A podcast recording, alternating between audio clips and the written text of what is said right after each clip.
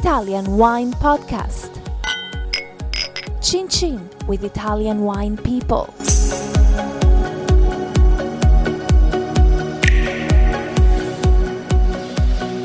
My name is Monty Waldin. I'm with Maria Sabrina Tedeschi Yes. from the Tedeschi Wine Company in Valpolicella in the Veneto in northern Italy. Uh, welcome. Thank you.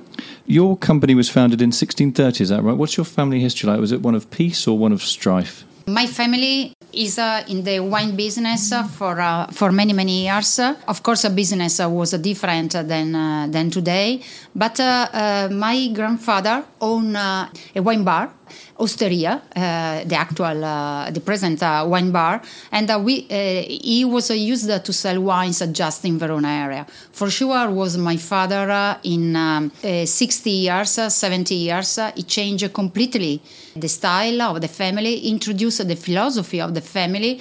He started to export wines around the world, uh, and today we are uh, still a family business because uh, I manage the winery with my brother. Riccardo is the winemaker. I share with him the export sales, and my sister she is in charge of Italian sales. We are not a big producer in terms of the quantity because we produce half million bottles per year. So for um, Verona area, Valpolicella area, we are medium size. Uh, but uh, we, I think, uh, we are uh, one of the point of referring for Valpolicella, and uh, I am proud uh, uh, because my father uh, was one of the first uh, guy in Valpolicella introduce uh, the style of cru, the single vineyard. My grandparents uh, bought uh, the Monte Olmi, our single vineyard Amarone today in uh, 1918, uh, and they started to put the name of the uh, since uh, 1964. Uh, so we celebrate the 50th anniversary few years ago. And uh, we are uh, uh, still producer with the same style. Of course uh, is uh, different uh, because also the production of amarone has changed a little bit in the in, in the time in the years. Of course this history is fundamental because the heritage is very important. But we have intro- my brother have int- has introduced new technologies. And we take we take care more and more uh, in the of quality of wines. Okay, Amarone's become very, very popular, almost too popular. Do you think there's a risk that it will sort of um, burn out, that we'll just get saturated with uh, Amarone? Uh, yes, uh, the risk uh, is uh, quite high. Uh, today, I just remember some uh, figures. Uh, in uh, 1990 years, we in the region we produced uh, 2 million bottles of Amarone, and today we produce uh, 16, 19 million bottles. Of course, uh, we think uh, we can uh, protect uh, the image of Amarone if we take care of the quality mm, character of the Amarone. Grapes of Amarone, the Corvina, the Corvinone, the Rondinella, local grape varieties for Amarone must select just in the hills. And for us, uh, uh, we did some investments uh, in the vineyards in the years, just in the hills, because Amarone must be produced uh, just from there. So basically, what you're saying is, I mean, working the hills is much harder and more expensive than working on the plain. I mean, how does that pay off for you economically? You're doing all this extra work, and uh, how do you how do you justify that? Of course, uh, cost uh, is higher, but the quality, the complexity of the wines is uh, totally different uh, because of the soil, uh, because of the climate. Uh, we have a difference in temperature between night and day. Uh, we have more ventilation, so more flavors, more aromas, uh, more structure, more volume of wines, and it is Amarone. What did you do before you started working on the family estate? I was a teacher. After the degree in food technologist, I taught uh, enologies eh, enology and microbiology in a school. And then in 2000, I decided to be back uh, in the family business, uh, and uh, I am still, of course, uh, and my future is uh, my family business. What do you do when you're on when you're not working? You go on a holiday. Can you can you switch off from wine, having such responsibility? Or is it just impossible to get away from the cell phone ringing? I work a lot. I start in the morning and I finish very late uh, in the in, in the night. But of course, I try to take a time also for my family. I have two daughters.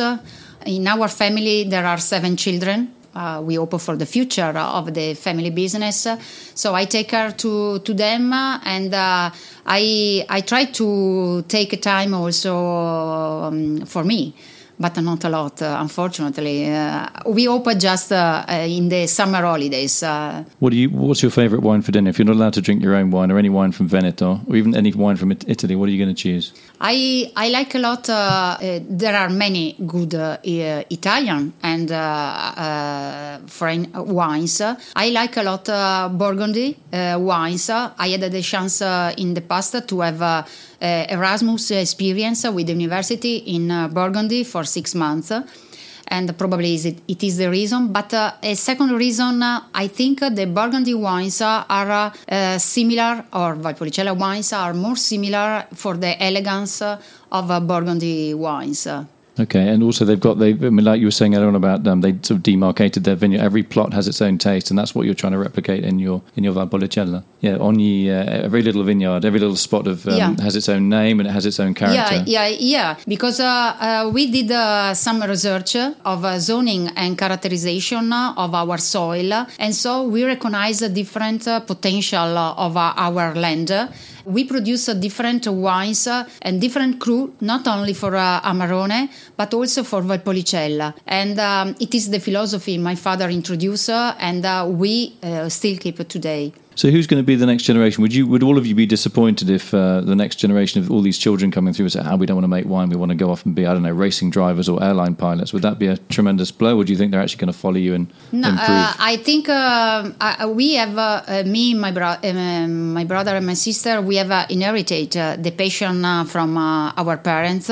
Probably they are inheriting Uh, the same uh, from us, but uh, we don't know. What we like. they have to study. They have to have enough knowledge for uh, and experience uh, outside the our business. And then uh, if they like they come back we hope somebody because a lot of a generation of a Tedeschi family are involved in the wine business. So we hope somebody of them they have the same passion we have today okay finally what's your what's your next challenge improve uh, the quality and uh, improve the image of the la- of our land. Not uh, Tedeschi only Tedeschi wines, but uh, all the region. we have to work for improve and for learn all together uh, what is the best for our land because uh, is it, it is a regard we can give to the next generation.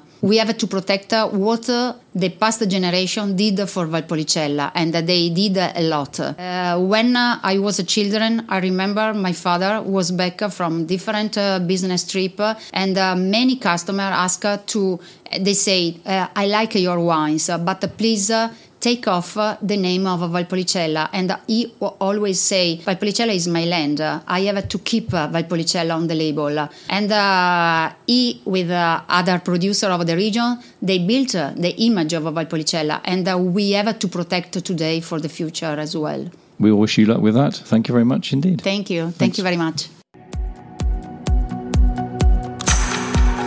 Follow us at Italian Wine Podcast on Facebook.